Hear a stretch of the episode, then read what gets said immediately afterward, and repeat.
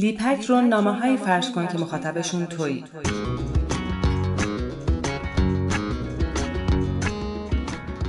من محسا حکمتم. روزنامه نگاری که گاهی با کوله سفر میره. گاهی با ساک و بعضی وقتا با چند تا چمدون برای سفرام گاهی ماها برنامه‌ریزی می‌کنم و برای بعضیاشونم تو کمتر از ده دقیقه. کوله سفرم رو برمیدارم و راهی ناکجا آباد میشم. هر جا سفر کنم جوری می‌بینم و میشنوم که بتونم برات تعریف کنم.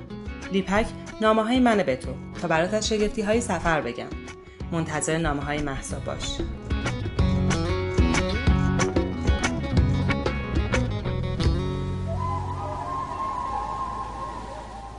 فصل اول پادکست لیپک مجموعه نامه های من از کویر با تمبر سرزمین سکوت که طی پنج قسمت با شما به اشتراک می‌ذارم. سال 1398 چهار بار کویر رفتم.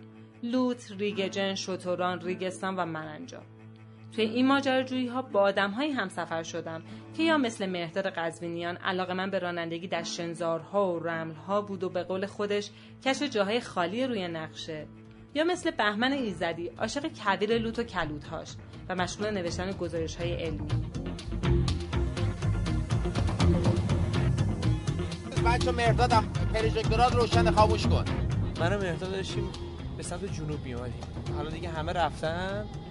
تو این بیابونی که اینقدر قوقا بود دیگه هیچ خبری نیست. سوار موتور.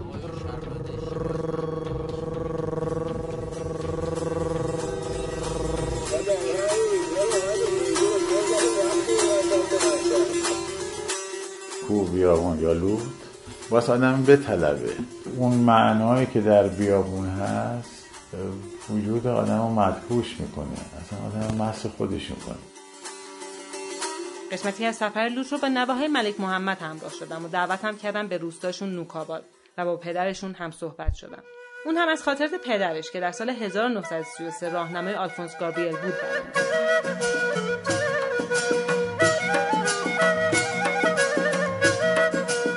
پدرم شغل بیشتر بیشتر شکار بوده و این منطقه هیچی نبوده.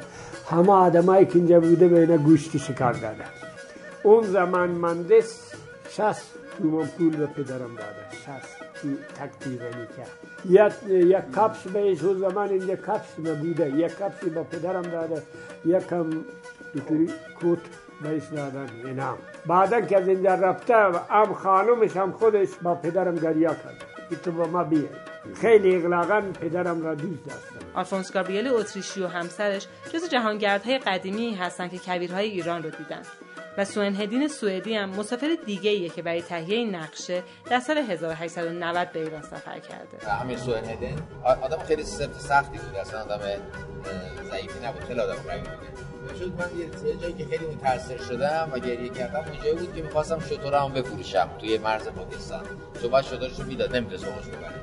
من خیلی ناراحت شدم بابت اون شطور چون باهاش خیلی دوست شده بودم و احساس نزدیکی بهش می‌کردم. بعد میده و میده بعد من جالبه که چند سال پیش تا دوستان ما رفتن سوئد که می‌خواستن یه فیلمی راجعش مستندی راجعش بسازن.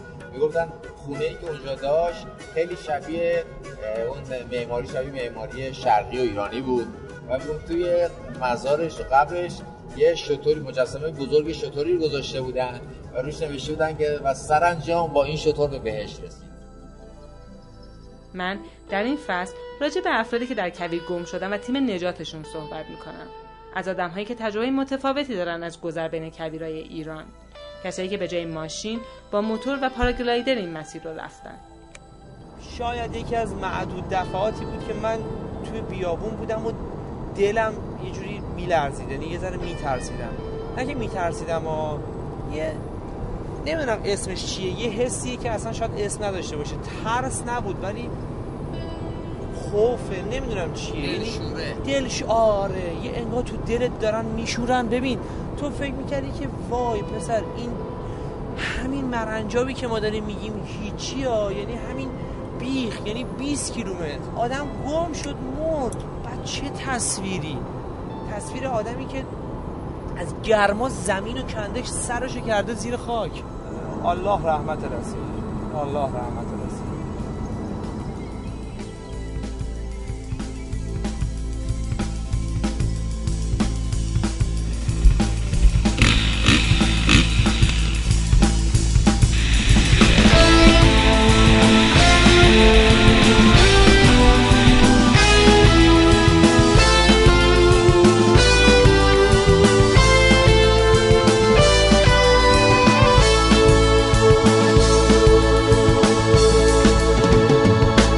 پادکست لیپک رو 28 هر ماه در کست باکس و تلگرام دنبال کنید.